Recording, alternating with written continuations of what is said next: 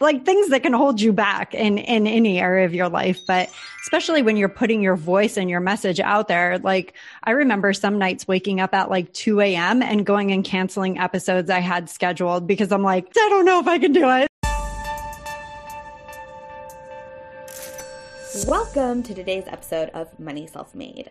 I'm so excited to introduce today's guest, the original mentor and inspiration behind why I started Money Self Made in the first place and was able to bring this podcast to even one episode.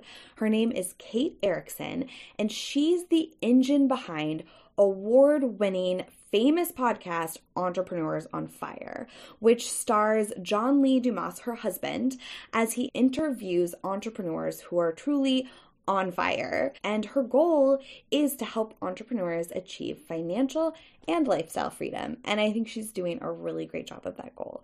As you will see in today's episode, we talk about starting your own business and how to get your own podcast going. But we also dive into a lot of really actionable tricks about just how to get your life organized, whether you want to start your own business or just get less busy and have more free time on your hands. She is the founder and host of the Ditch Busy podcast, where she teaches you how to optimize and organize your time and your life and live the life of freedom you're truly after. She is also the co author of the podcast journal Idea to Launch in 50 Days. She had a whole corporate career where she figured out how she could be really effective, really efficient, and she shares those tips with us today. She also talks about podcasting, and we dive into into how to start a podcast if that's something that interests you. And then we also just shoot the breeze about what it's like to be an entrepreneur and how to pursue that dream if that's something you're interested in. Even cooler, she shares tips on how she moved to Puerto Rico and why. So I think you're really going to enjoy it no matter whether you're an entrepreneur or you have a day job, if you implement some of her tactics, you are sure to get promoted. She is busting with incredible automation and productivity tips on how you can optimize and outsource your life and save yourself a ton of time. You are going to love it. Before we get started, please remember to smash that like button because it is the only form of payment I ask for this free content. Please hit that like button. And if you're listening on the podcast, make sure to subscribe wherever you're listening so you never miss another episode. If you're watching on YouTube, hit that notification bell. Thank you for tuning in. Without further ado, please welcome Kate Erickson from Entrepreneurs on Fire. Welcome, Kate. Thank you so much for having me. I'm so excited to hear that about your podcast. Congratulations on it. Love the name, love what the message that you're sharing, everything. And thanks for inviting me on. Absolutely. It's a pleasure to have you and thanks for coming. Are you calling in right now from Puerto Rico? Yes. Oh, wow. So it's a town called Humacao. It's on the southeast corner of the island um, in a community called Palmas del Mar. So we're like 45 minutes from San Juan. It's a great community, awesome community members. We've met so many incredible entrepreneurs, people, other people who have moved from the States. Puerto Rico has like the most beautiful culture and people. So it has been, we just celebrated five years here actually, which is crazy. Very cool. So what caused you to move out to Puerto Rico? I love digital nomading and I've heard there's a really cool startup business culture out there. Is that true? Yes, absolutely. It's like growing by the minute, it feels like, which is so fun. So initially, John and I, we had had the business going. We had a lot of systems in place and we had taken a couple of vacations to Europe, which was a huge like goal of ours. And we're like, wow, we can do this and our business keeps running. This is amazing. Um, and we wanted to travel more. At the time, we were living in San Diego, which is such a paradise and beautiful place to be. And it's also quite far from Europe. Originally, we were thinking, what if we went someplace where leaving wasn't I don't want to call it a chore, but just it made it really super easy for us to like up and go. San Diego was just so comfy for us. We had an awesome community there. That's my hometown. So my family's there. So I was always cool with just like being with my family and all of that. So we started looking at places and we were thinking like maybe let's just move to Spain or South America or let's really spice things up. But I don't really know that that felt super right to either of us. It's great to talk about, but you know, there are a lot of like stops involved in that. Then a friend of ours was like, why aren't you guys living in Puerto Rico? And we were like, I guess we've never thought about it before. Why do you love Puerto Rico? He told us about an act called Act 2022, now known as Act 60 which is basically an incentive for people to bring their businesses to the island. And if you export services with your business, then you pay a flat 4% tax. So we were like, whoa. At the time we were paying like 50%, which was a lot of money. And um, so we thought, wow, we could move to an island, get a really cool like cultural experience. It's part of the US, so we wouldn't have to worry about like visas or anything like that we'd be way closer to Europe and we get to save massive amounts on taxes. So here we are. Yep, my husband recently also picked up on, I think, something along those lines. And we're looking at between Puerto Rico and Portugal. So we're going to. Oh, yeah.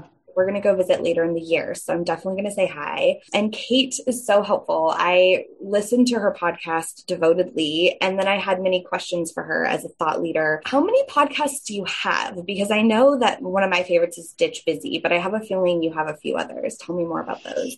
Yes. So, um, Ditch Busy is the most recent podcast that I launched um, in the beginning of 2020. And then I also have a podcast called Kate's Take, which I produced for five years. It's still out there and available. And I launched that in 2014 cool thing about both of these podcasts is people are still tuning into them every single day, which like warms my heart to know that you know how much work a podcast is. Like it's not a walk in the park by any means. And it's very time intensive and requires a lot of TLC. So to see people still tuning into the podcast is awesome.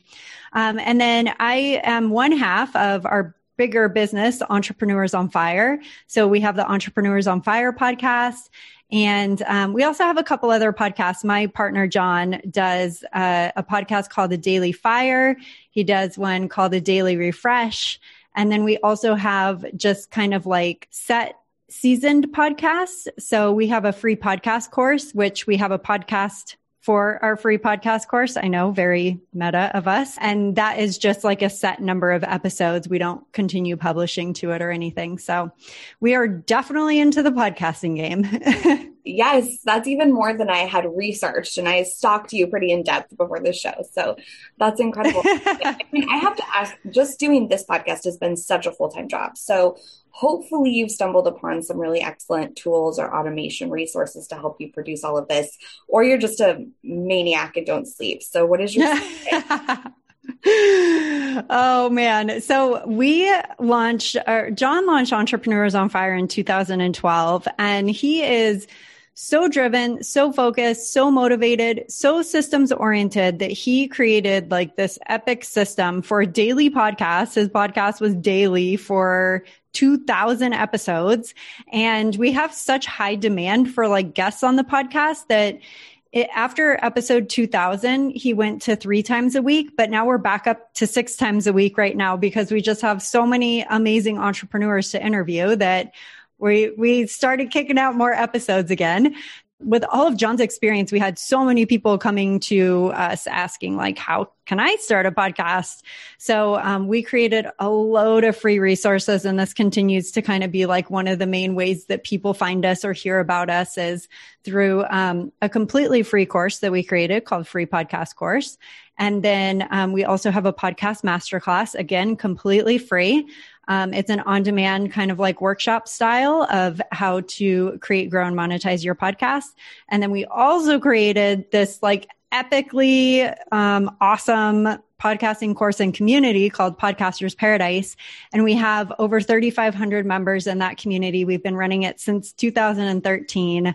We have an incredible Facebook group. We have a membership site with video tutorials and resources and templates and all the good stuff for creating, growing, and monetizing your podcast. And of course, this podcast exists today. I have to credit you and your resources. So thank you so much. It really helped me get it off the ground because I was so overwhelmed in the beginning. It was great to have that template and resource.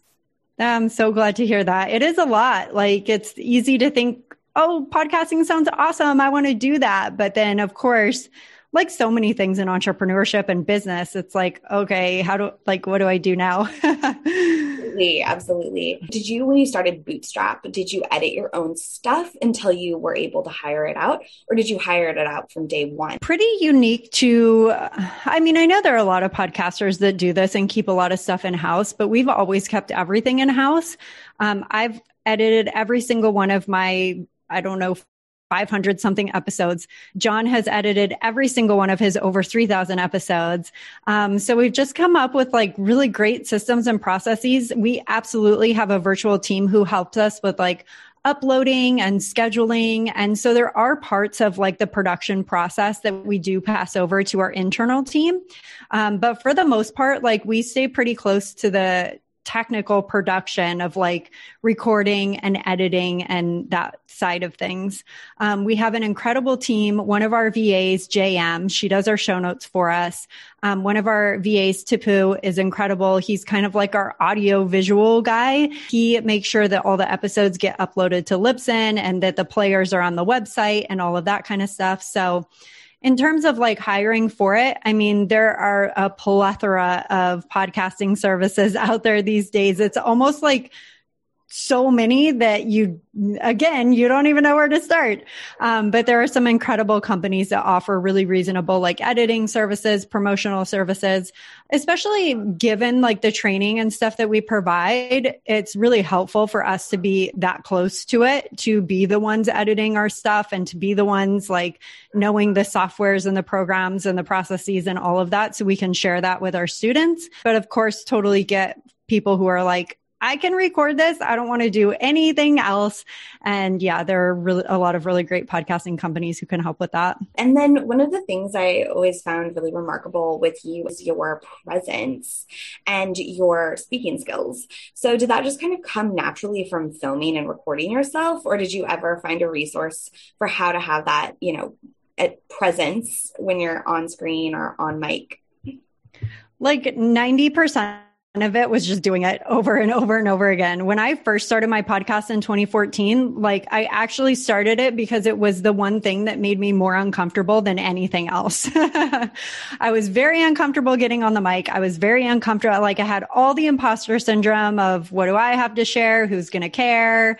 Why would anyone listen to me? Like all of these like very you know like things that can hold you back in in any area of your life. But especially when you're putting your voice and your message out there like i remember some nights waking up at like 2 a.m and going and canceling episodes i had scheduled because i'm like i don't know if i can do it. Very real scenario to be in to think like I don't know if I can do this. I definitely had all of those doubts, but what kept me going was continuing to do it, continuing to think like, if this is making me really uncomfortable, that means that I should do it because then I'm growing, I'm learning, I'm expanding. Um, and that's really the only way to get past those blocks when you feel like so uncomfortable with something. You're never going to be comfortable doing it if you don't start doing it. So it's definitely been a long process of a lot of iteration, a lot of practice, um, and a lot of being okay with things not being perfect. I love that so much. I know I uh, talk to all my friends, or like, you know, when I talk to people about having them on the podcast and they feel shy, but they're extremely successful and really do have something interesting to say. And they kind of think someday it's just going to hit them that this is going to feel natural or comfortable. And that's so not the case. It's reverse. You have to do it in order for it to feel comfortable. And I feel like I'm kind of finding my groove now, but the first episodes were tough. I think what I love about your show as well is you do short episodes on your own, like 10 to 15 minutes. And those are the ones that I struggle with, like conceiving an idea of what to talk about, planning a show, and let's see what else. Just kind of talking on my own feels kind of scary and awkward too. So, do you have any tips for that? Yeah, definitely. So, I've heard this from so many people who do interview podcasts, but it's funny because not funny. It's awesome because uh, like 99% of the time when interview podcast hosts put out to their audience, like, Hey, what would you think about a solo episode with just me? Their audience is overwhelmingly like, that would be amazing, which totally makes sense. Your audience is tuning into your podcast because they love you and they like hearing from you and they value what you have to say and the way that you say it. One of the like huge humps that I think for a lot of people who are used to interviews, like just chatting on their own for all the reasons that you said, like coming up with the content, how to format it, and then like just kind of the overall beginning awkwardness of just talking by yourself. We um, share with people that once you do an interview, if there's like, pick out one or two things that really stood out to you about that interview. So, like, for as an example, after our chat is done, you would think like, I really love this conversation that Kate and I got into about X, Y, and Z. And you would literally just hit the record button right after we finish our interview and you would just talk for like five to 10 minutes on that thing. This is why it resonated with me. This is the other thoughts that I have about it. This is how I think it could help you, my listener. And that I think takes out a lot of the pressure and the overwhelm of like, what am I going to talk about? What am I supposed to do? And that is awesome because you've just created two episodes like back to back that you can publish, you know, over like they could be two separate episodes. So I think that's kind of a cool way to get your feet wet with it. That's actually really, really genius. Great advice too, because you're warmed up after a conversation. I've always noticed I'm like ready to keep talking once I've done one of these interviews. So yeah, great idea. I love that. So have you built podcasts as a standalone profitable business and entity, or do you typically use it for lead gen and marketing, or is it just a passion project? all of those things. um, when John first launched Entrepreneurs on Fire, um, he definitely wanted to build a business out of it, but I just don't really think he knew exactly how he was going to do that. He was just very confident that he was filling a very strong void in the marketplace and that he was going to be providing a huge amount of value to people who really wanted and needed it. Um, so that was his main focus at the time. So I guess in some ways you could call that a passion, but he also wanted to generate revenue. He quit his job to do it. So, and then once he started growing an audience and uh, uh, I'm using him as an example, but I've treated my own podcast the same way. And I'll kind of give an example after of one of my podcasts. Through the process of growing an audience, then he started getting a lot of people reaching out to him. Like I'll go back to my podcaster's paradise example. The only reason that we ever created that community is because we had so many of our listeners reach out and ask, like, how do I do this? I struggle with this. I don't know what to do. And so that was our cue. And that's how we've created every single product or service we've ever created in our business is through listening to our audience and our audience telling us, like, I need this. I don't know how to do this. Of course, we haven't acted on every single one of those requests, but when we hear something time and time and time again, it's a great cue in to be like, oh, wow, our audience really wants and needs this. So it kind of started out like he knew that he wanted it to be a business. He knew that he was only going to use the podcast as his foundation for that. Once he built an audience, uh, he started bringing in sponsorships and coaching clients. And then he started kind of building a business around it with requests like, I would love for you to be my coach. Um, I want to know how to podcast. We created Podcaster's Paradise.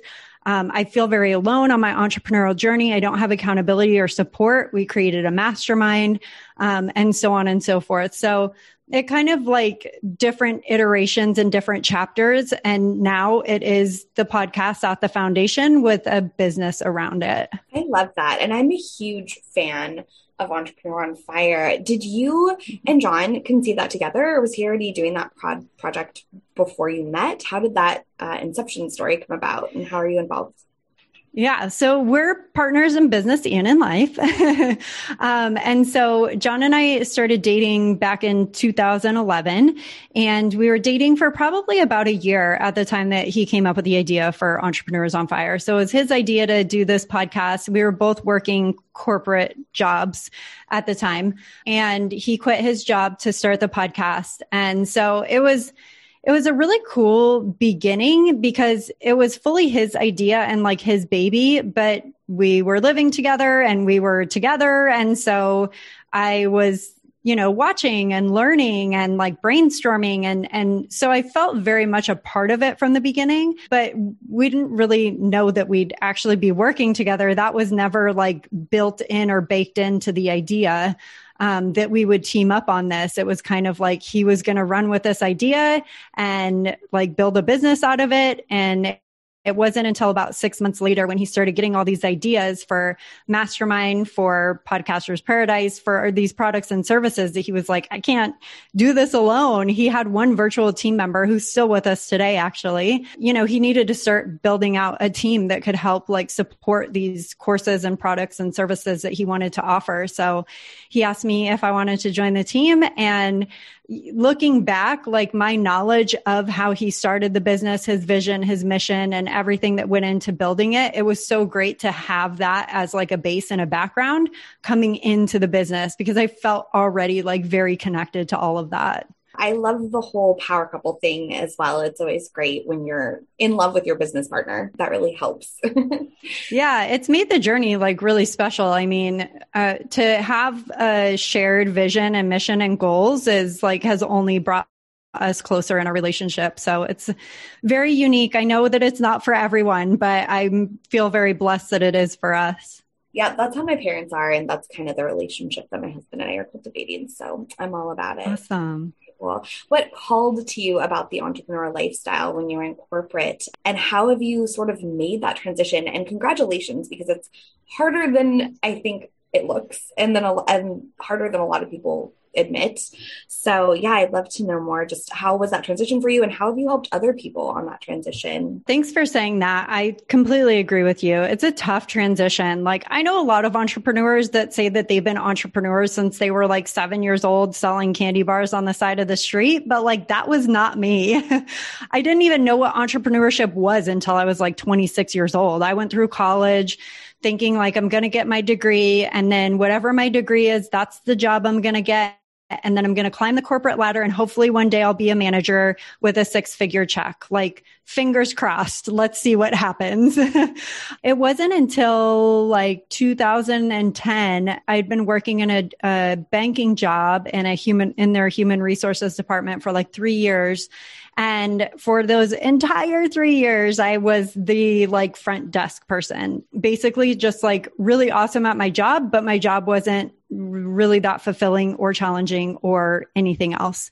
Um, it certainly didn't feel like success to me because I had been in doing the same thing for three years with like no promotions, no raises, not like nothing. That's kind of when I got to thinking like there's got to be something more than this. I don't really know what that looks like.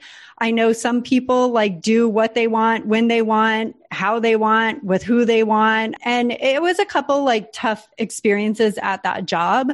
Um, one of them being I had planned a vacation. I, lo- I absolutely love travel. Again, back to like John and I you know, loving traveling to Europe and kind of being like digital nomad, like you said. I planned a vacation and I booked the tickets. I was so excited that I was going to get this time off. I was going to go explore. I was going to Hawaii. My boss came back to me and was like, actually, um, this person has that time off, so you can't go anymore. Because, of course, again, I was at the bottom of the ladder. So everybody else had a hand up on me um, in terms of like getting time off and everything. So I was like, oh, wow, this is pretty brutal that like somebody else is literally determining whether or not I can take a trip or not. That doesn't seem right. And I don't like that. And I don't want to live my life like that. Maybe like within a month or two of that, I was up for a promotion finally. And I was thinking, wow, I'm finally getting paid back for all of my hard work. Like everything's going to change from here. Um, and I was promised the promotion and it was within the company. And so I thought, well, this is great. Like they're recognizing all the hard work I've done, yada, yada, yada.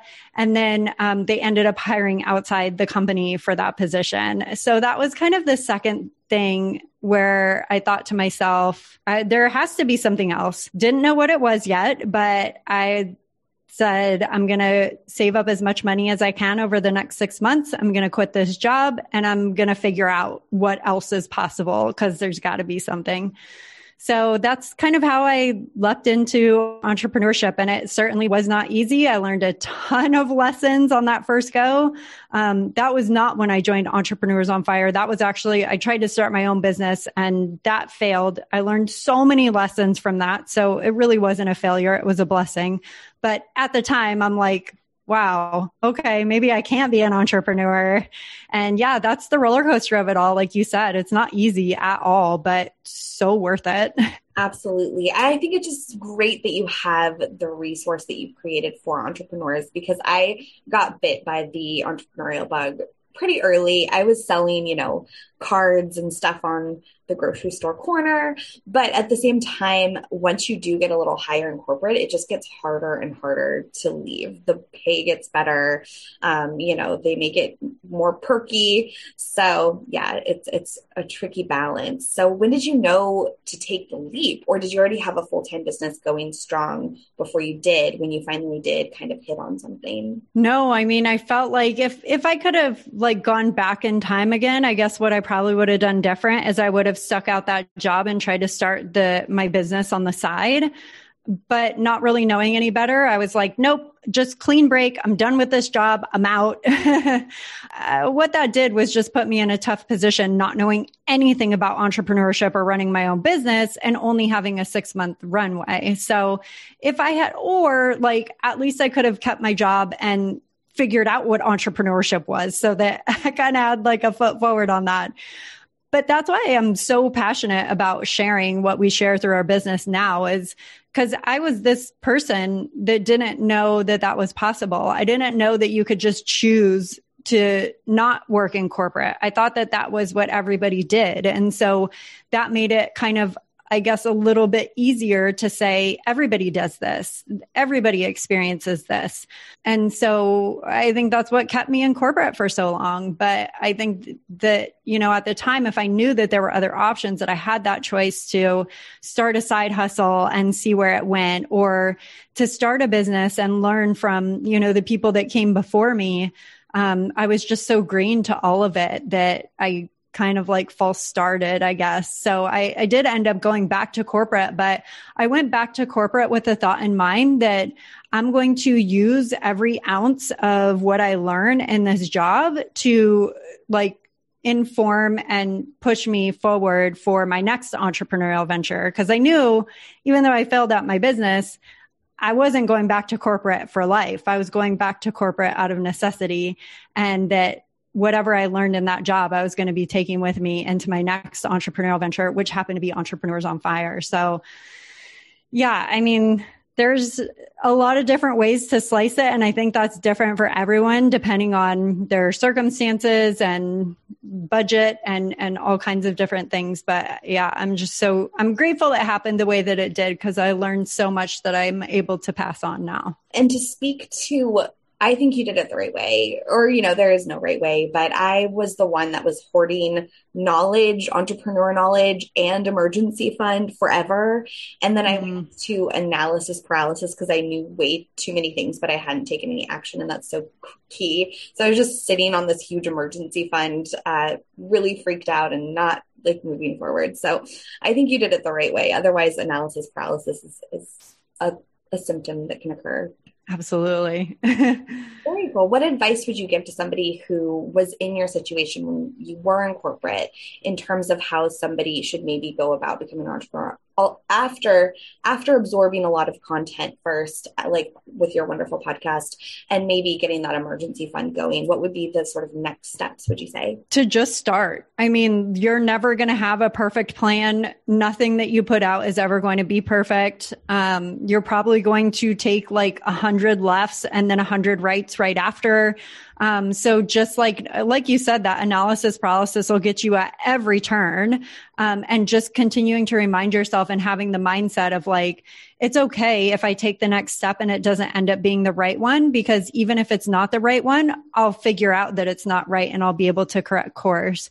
And I feel like that's what held me back for a really long time. Like I kept waiting for the right next step not realizing that like it's not about taking the right next step. It's about taking a step because no matter what you choose, what direction you go, what you try, you're going to learn so much from that that's going to inform the next step. So just start, put a piece of content out there, write a blog post, do a video, like anything, create your social media handles.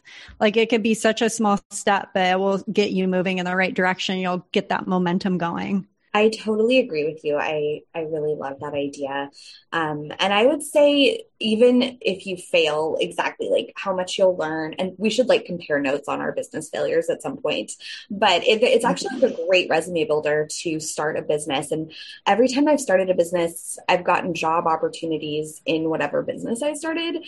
Uh, like I built a fitness app and then got um, like a fitness SaaS product job opportunity because they really like to see that entrepreneurial streak and that I had a personal passion for it. So definitely, but figuring out the right step can always, don't worry about it. Just move forward, I would say. Yeah. Absolutely. Very cool. So, podcasting as a business, where do you see podcasting going next? Just somebody who's really in the trenches of it. Do you do you think it's going to evolve as a business, as an industry, or do you think it's kind of um, where it, where it's going to be? Yeah, I mean, I see a lot more um, within the past few years. Business already existing businesses picking up on how powerful adding a podcast to your marketing mix can be, and I think that that's a really powerful thing for people to consider is like if you have an existing business, a podcast can be an awesome channel for you to communicate and provide value with your already existing audience. And it's just like one more layer of value, content, consistency, building that know, like, and trust, um, giving people a different format. I mean, the beauty of podcasting is that if you only do written content or you only produce videos, you're missing out on probably a huge portion of people that would love to follow you that don't want to sit down and watch a video or don't have time to read a blog post. But a podcast is so awesome and has like such a low barrier because you can listen to podcasts while you're working out, while you're driving in your car, while you're doing your dishes, while you're, you know, any number of things. I do it when I'm walking my dog sometimes. So, um, it's just a really powerful connection channel and can create a really intimate relationship and a great feedback loop for you with your audience. So that's kind of what I see a lot of recently as businesses being like, Oh, wow. Okay. I mean, like Trader Joe's started a podcast and they're like, there are a lot of branded podcasts coming out. I think that's awesome. It's just giving more notoriety and attention to podcasting as a whole, which also helps, you know, indie podcasters like ourselves who aren't like a huge brand and we don't have like NPR studio and money backing us, but we still have a message to share and value to share with an audience. And we can do that too. I love that so much. And that brings me to my next question, which is something that I podcasters struggle with. And I've kind of got my own strategy for this. But basically, when you create a blog or when you create a video, you have the behemoth of the search engines behind you where people can search and you can optimize things. Whereas podcast podcasts as they exist right now don't seem to be as easily searchable. So what's a great way to surface your content and get listeners and engage people and get people to listen? What would you say? Yeah well i mean i'll first say that i think that there's a lot of movement happening in that area. Like now google returns podcasts and search results um, I do think that there's a lot of like awesome stuff to be said of what Apple Podcasts is now doing with their ability to have people search on the platform for specific content. So as podcasters, I think we really have to pay attention to not just the name of our podcast, but the title of every single one of our episodes and the description that we put and how we're um, using SEO and keywords to our benefit. Because just like you do in a blog post or when you post a video to YouTube or when you use hashtags in social media, I don't think that they're doing hashtags in podcast descriptions yet,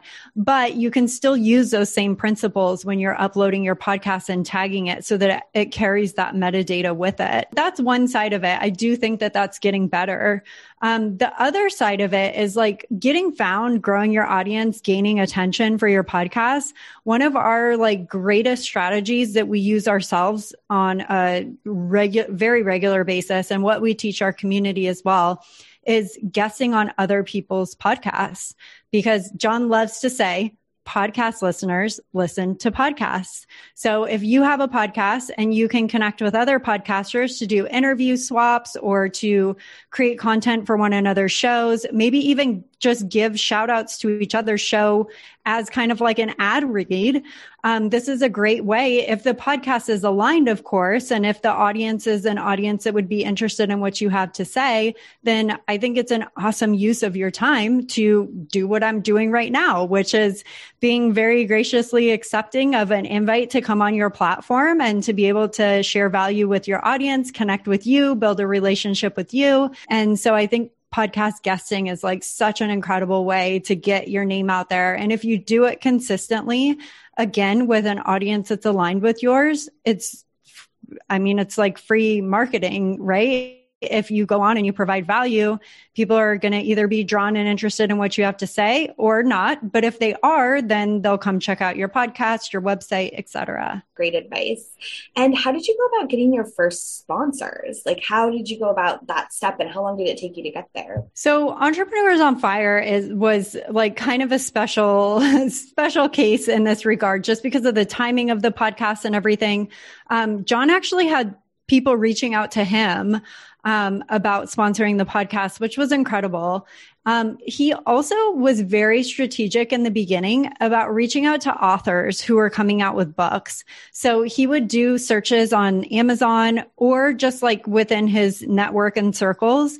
And if he knew that somebody was coming out with a book or based on his searches on Amazon had like just come out with a book, he would reach out to him if the book was applicable to our audience, of course, and say like, Hey, would you like to run an ad on my podcast? I have this many listeners. This is what what I can offer you.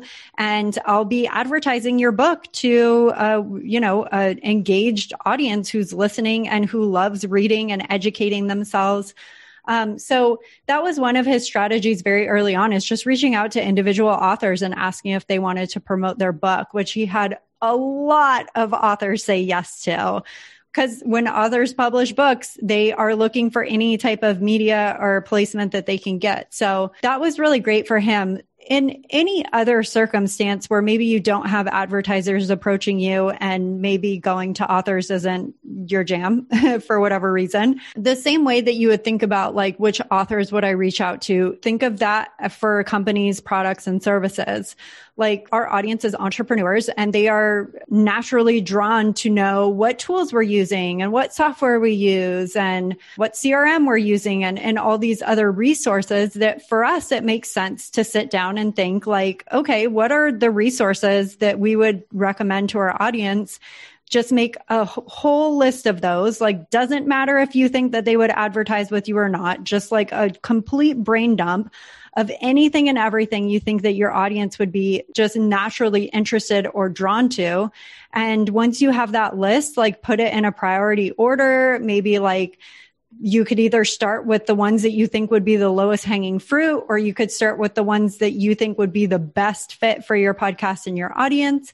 And then just start reaching out. I mean, sometimes an email or like a message on social media can go a long way. Companies are looking for exposure. So if you have the right audience for them, there's nothing for you to lose in reaching out to them and saying, Hey, I have a podcast. This is my audience. I know that this is the perfect audience for you. They're super engaged and I have sponsorship opportunities. Just wondering if you would be interested.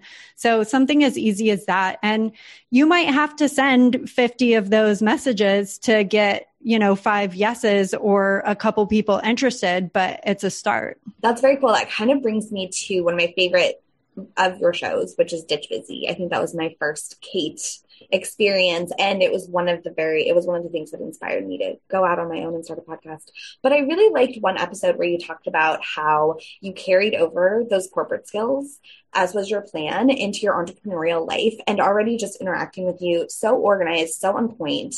and i know if you want to have guests and sponsors and be managing all these moving pieces especially as a one person show as many entrepreneurs are you need to optimize and automate and it sounds like you have that really dialed in especially with your partner so what are like maybe a top five to 10 list of things that you would recommend an entrepreneur do to stay organized and make sure that they're really coming across buttoned up to outside partners and uh, managing all of the things they have to juggle in a day? Yeah, I mean, I think it starts with task lists um, or to do lists or project lists or whatever you want to call them.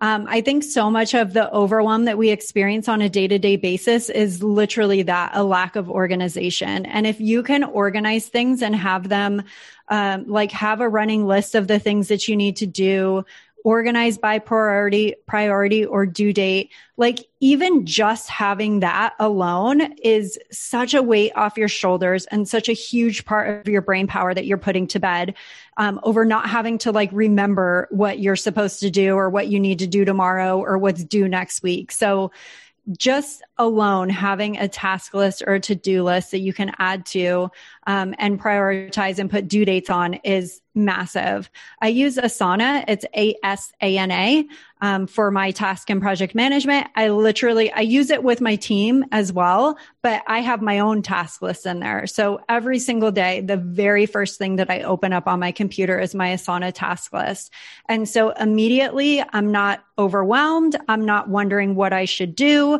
I'm not thinking like, oh, I got to do this, and I remember that I was supposed to do something yesterday. What was that? And then I'm like flipping through papers and going crazy. Like everything's in my Asana and I never have to second guess, like, am I working on the right thing right now or not?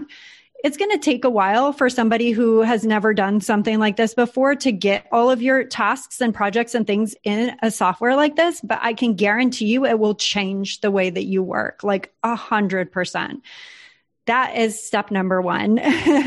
so if it means just like spending an hour doing a brain dump and creating a task list of every single thing on your plate right now, that is a great place to start. Also, just a huge fan of creating systems around the things that you do repetitively.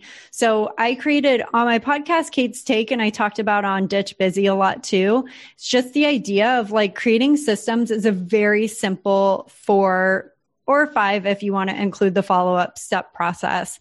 And all it includes is like having that task list, a set of you know what you work on every single day. So the exercise i recommend is um, taking inventory. And this is basically just having a sheet of paper or an online note taking system that you allow to follow you around for a week.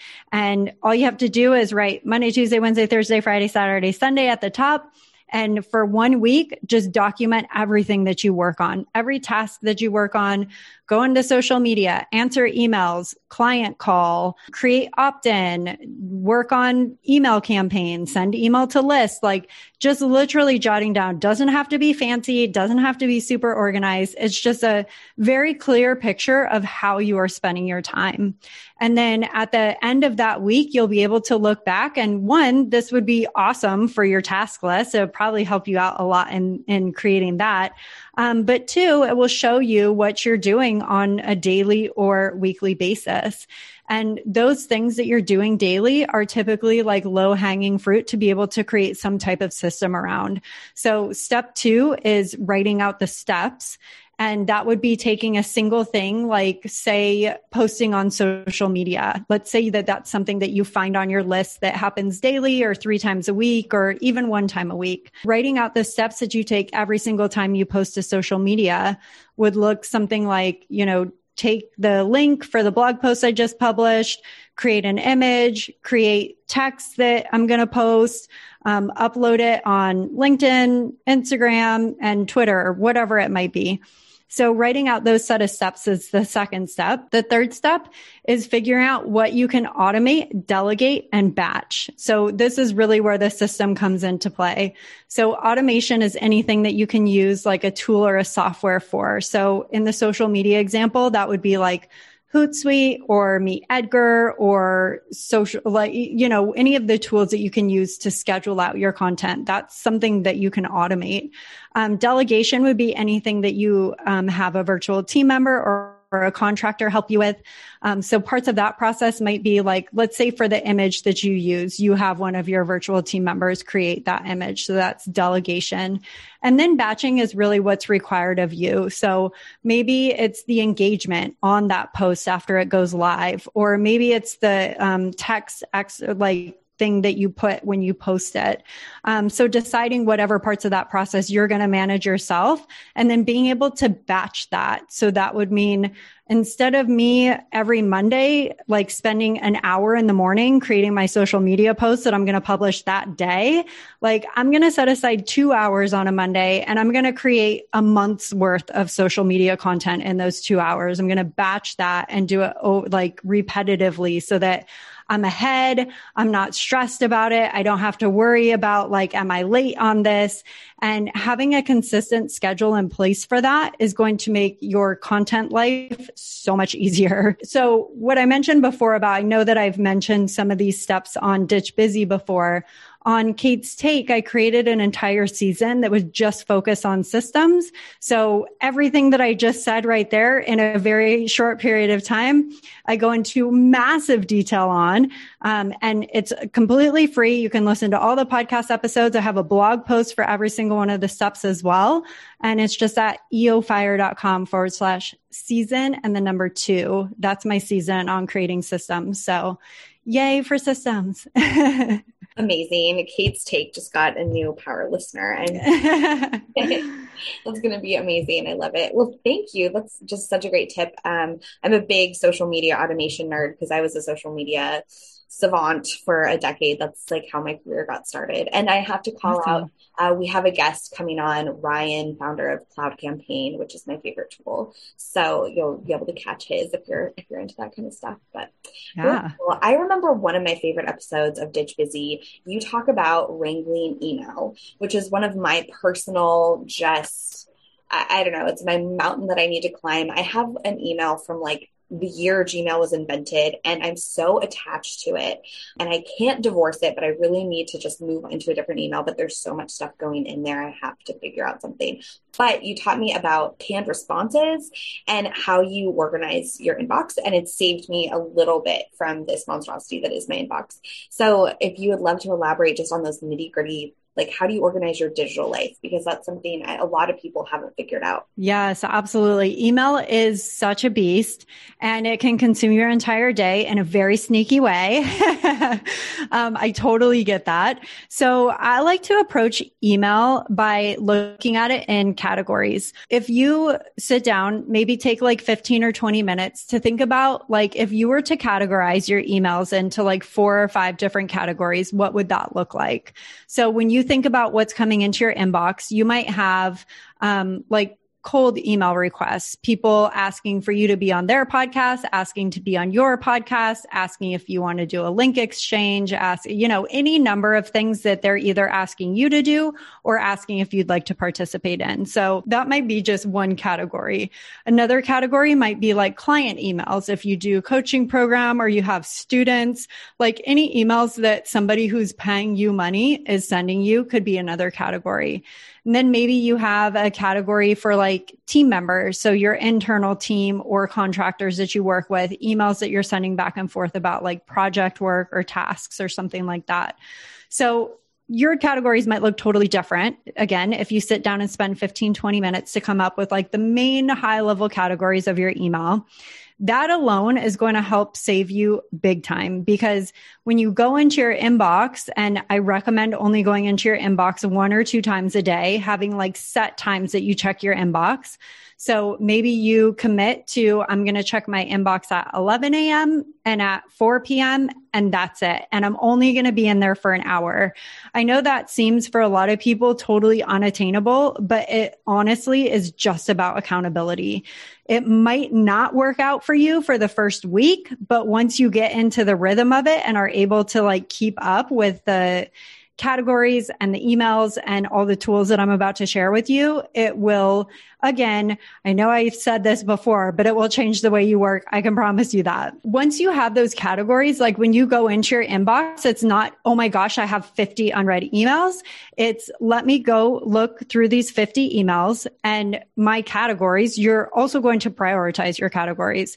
So your internal team and people who are paying you money, like those are two pretty high priorities, right? Somebody who is cold pitching you or like asking you a very in-depth question about something like, sure, you can reply to those, but that's where like canned responses or a template or a tool comes into play where you can say like, I really appreciate this offer for X, Y, and Z. I'm not available at this time, um, but thank you so much. Or, you know, whatever canned responses you create for repetitive things that you get asked. A lot of people will ask us, what are your podcasting resources? And I have a canned response that of course I want to get back to them. That's a potential client and somebody who follows us, I definitely want to provide them value, but I can do that in a canned response and still deliver the same level of like value and care to that person. Being able to go into your inbox and look at emails in terms of categories um, will immediately help you like, okay, you might have 50 emails in your inbox, but you have one hour to spend in your inbox and these 10 emails are your priority. So that just takes a lot of weight off from like that initial overwhelm of like 50 emails is a lot of emails. And then once you start implementing um, the canned responses in G, this is Gmail, but any email client will have either canned responses or templates or something like that. So any email that you send repetitively, even if it's just like a paragraph and maybe you're customizing the rest of it to personalize the response, it still can save so much time to use like templates and canned responses. Then also Boomerang for Gmail. And again, even if you're not using Gmail, other email clients have similar programs to this. And this is an awesome follow up tool. So if I send an email and I haven't heard back from someone on something, I can boomerang that email back to me at, in a time period that I choose to be able to follow up. And Follow up is like one of the hugest misses that I see in business today. You can't expect to build relationships and have great client relationships and provide value and do all the things that we all want to do in our business if you can't keep up with your communication. Um, so Boomerang is just a great tool to help you out with that. So you don't have to be like, trying to remember who you were supposed to reply to and then searching your inbox for it and on and on and on. Schedule send is kind of my boomerang. So as a follow up, I just, if someone says like follow up with me in a month, I'll just write the email right then and schedule it to them in a month. That's one of my favorite nerdy tricks that I've Yes. Oh, yeah. So many good ones though. I could just, yeah, I could talk about it all day. I know a question I should ask is somebody who is so great at mentoring and coaching entrepreneurs. A lot of questions I hear are, I don't have an idea or I don't know what kind of business model. So it's not really like how to organize your day or your work. It's just kind of figuring out what to even do because there's a million options any of us could do at any minute as entrepreneurs. How have you helped guide people on their journey in that respect? Yes, absolutely. A question that we get a lot as well.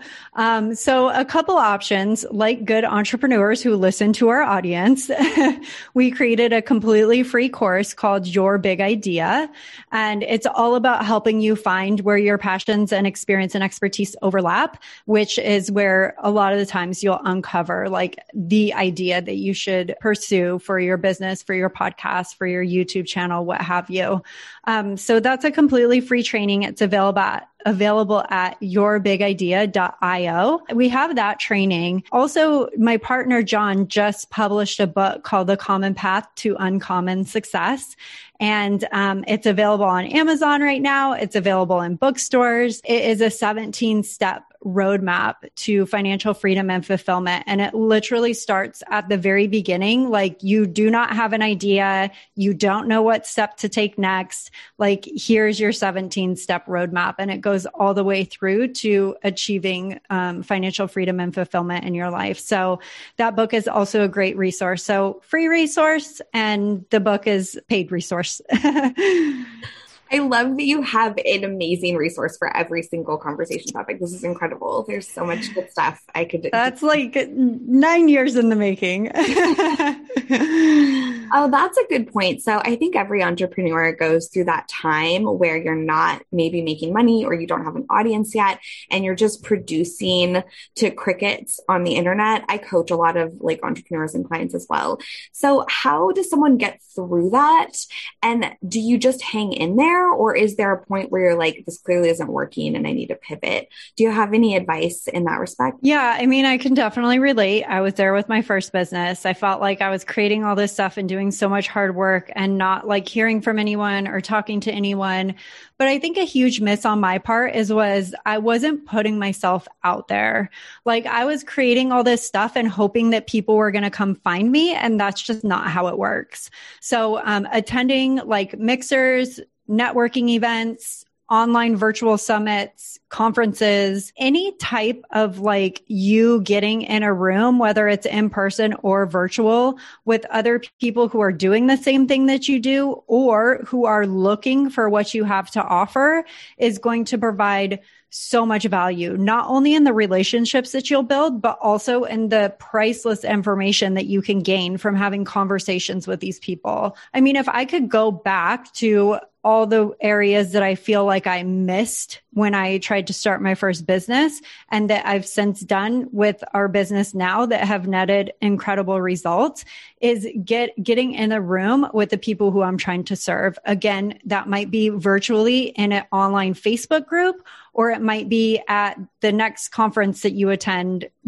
again maybe virtual or in person who knows having conversations with people learning their biggest pain point um, understanding exactly what it is that they're looking for right now to fill the void or the struggle that they're having is going to provide so much insight for like how you could either correct course or maybe hone in a little more specifically on topic or subject or idea or solution to people's problems. Because I think a lot of the times when we're putting stuff out there and we're not hearing back, it's either because we don't know who our avatar is or we are not niche enough. We're trying to speak to too many people. And in doing so, it's getting lost in the massive noise that is our online space right now. So always be evaluating, take a step back and ask yourself, like, do I truly understand who it is that I'm trying to reach? Like, I'm talking their age, their annual income, where they live, what their house looks like. Do they have kids? Are they married? Do they work a job? Are they an entrepreneur? All of that, but also like, what are their biggest struggles? What's their biggest pain point? What keeps them up at night? And also, what are their biggest dreams and aspirations? Like, where do they want to be? Because what you're going to be providing through your business, through your content is a bridge from where they are right now with their struggle, not living the life that they want to live to where they want to be. And maybe that is spending every single morning with their kids before their kids go to school. Maybe it's traveling the world. Maybe it is starting an organization or a nonprofit. So whatever that is for your audience, like you really have to be so in tune with that to the point that like you know exactly what to create for them. And again, getting in those like either virtual or in person rooms with these people that you think that you're creating this content for and having conversations with them will be so priceless. If they're not coming to you, you have to go find them. That is such great advice. And you can figure out, I imagine, that avatar and who you want to serve through the big idea. And then once you know the audience you want to serve, you want to go find them digitally and, you know, ask them questions. Cause sometimes I know I'm pulling my hair out thinking of my avatar if I don't know those people. So I imagine um, our groups, the places that you would want to send people to maybe find that customer and ask some questions. Yeah, definitely. I mean, it's such an easy access now. Like we're so lucky to live in this age and time where we can very easily find online, tar- like targeted groups. I mean, think of like the searches that you could put into Facebook or even I've even gone to Google and typed in like, um, when I was starting Ditch Busy and I was in like my research phase and trying to figure out who my avatar was and what they needed most. I was typing in like time management online group, overwhelm online group. And I found so many great resources to just like see the conversations and the questions and the daily struggles that people were experiencing. I mean, that was like, talk about getting ideas lined up for topic based episodes every single one of my episodes came from comments and posts that I saw in these groups. It was people exactly what people were saying that they were struggling with. That is incredible. I love that real life example Very cool. And I guess that brings me to my next question, which is as someone who has created so much content, I'm sure you've had some of it really fly, some of it land flat. At this point, I would say you are truly an expert on what makes a really great piece of content. So, do you have any special uh, tips or tricks on how to make something either like sticky or searchable or just resonate with your audience? Yeah, I mean, those it goes back to those conversations. Really, it's like such a huge part of it because that's where you get the best topic ideas. But then once you do have those topic ideas, even just spending five minutes to do very basic SEO keyword research can really make a big difference in how you title your content, the keywords that you're using in your content, and then honestly it's so dependent on your audience and what platform you're using or medium that you're using to get your content out.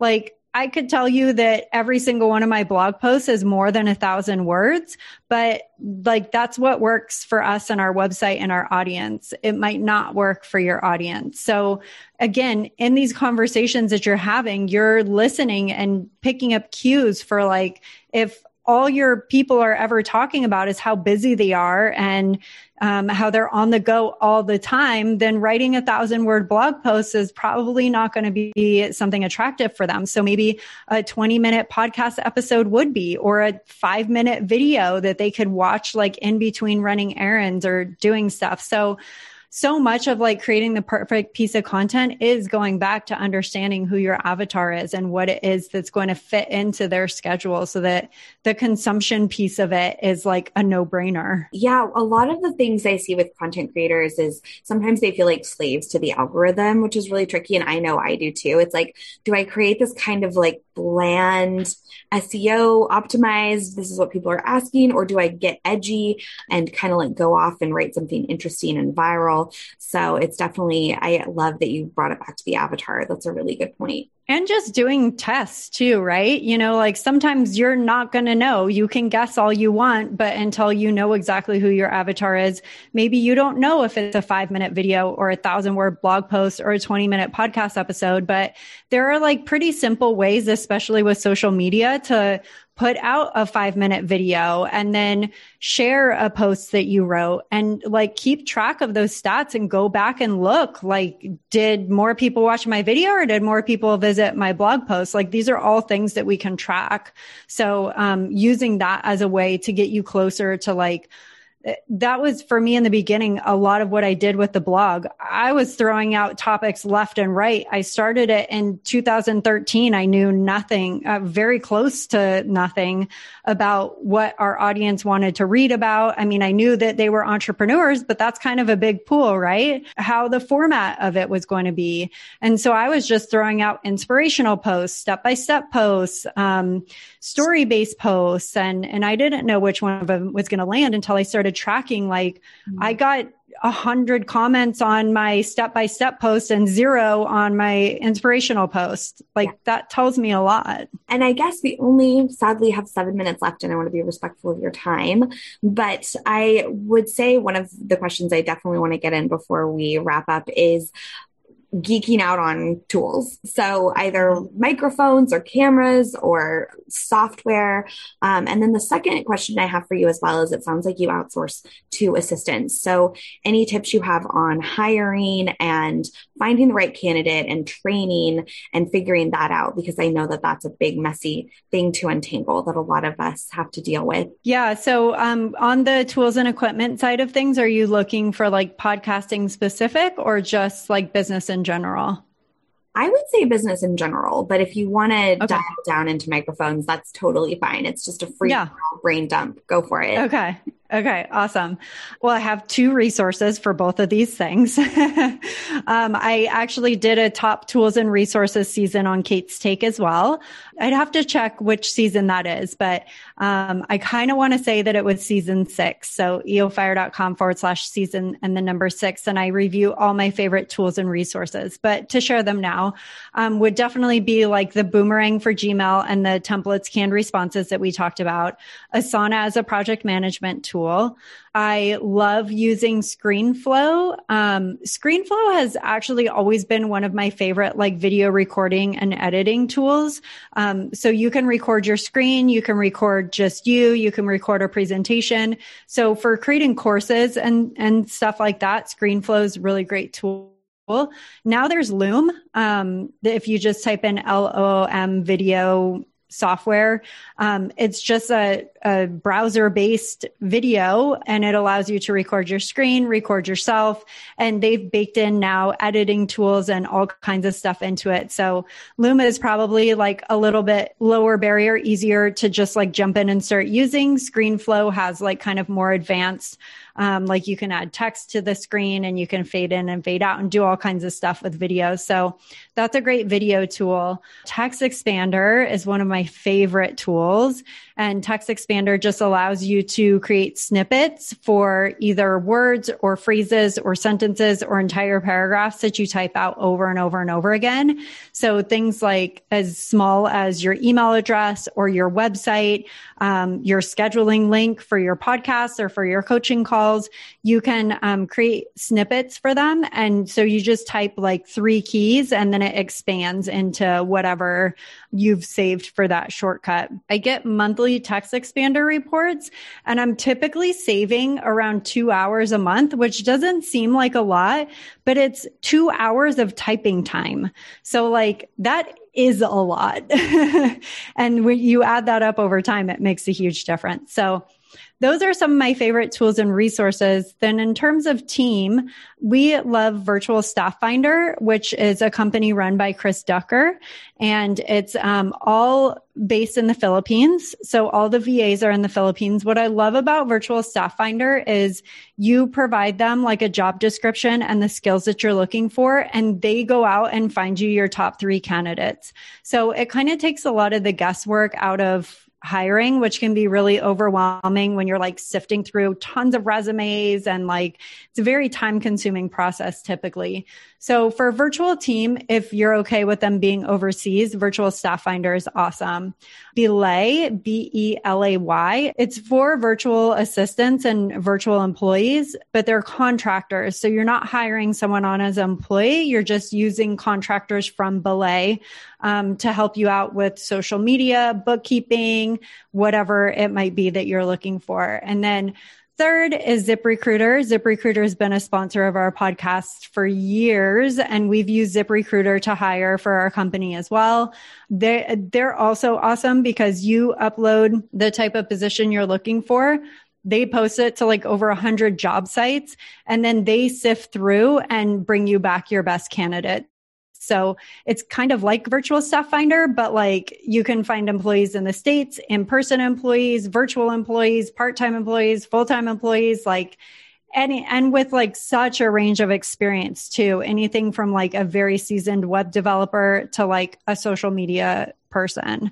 And my resource for team and hiring and onboarding and training is eofire.com forward slash team. Love it. Yeah, I was going to ask actually, you know, what is that hiring question and all of that? It has been so wonderful to connect. Uh, where can people find you? So, eofire.com is our home base. Uh, I love chatting with people and I'd be happy to chat via email. My email is kate at eofire.com. Wow, that episode was so much fun to film. I hope you loved listening to it. I have such incredible takeaways from Kate, including how to record everything you do in a week and then take an inventory and learn how to either batch it or outsource it. I thought that was such an cool and incredible tip. I also loved all of her tips on how to start by solving a customer's problem instead of creating a product first. So I think that's why she and John have been so incredibly successful in their business. And it was just great and so much fun to hear about all of their travel. I love that we share that in common. And now I want to live in Puerto Rico so I can hang out with Kate all the time and have great conversations like this one. That was as mind blowing and incredible as I I had hoped. I learned so much, even though I've listened to all of Kate's podcasts on uh, Ditch Busy, which I highly recommend you check out. That and Entrepreneurs on Fire, which is an exceptionally amazing podcast. What was your favorite takeaway of the episode? Please let me know in the comments below or if you're listening to the podcast, leave a review. I really appreciate it. And if you're watching on YouTube, click the notification bell so you get notifications for every new episode as it comes out. It takes one second and it will make sure that you never miss another episode. Thank you so much, Kate, for coming on the show. Thank you for listening and tuning in. It really truly means everything that you watch this entire episode and smash that like button. It's such a pleasure to have you as a listener. I can't wait for the next show. You're going to love it. So be sure to stay tuned for next week's episode. See you next week on Money Self Made.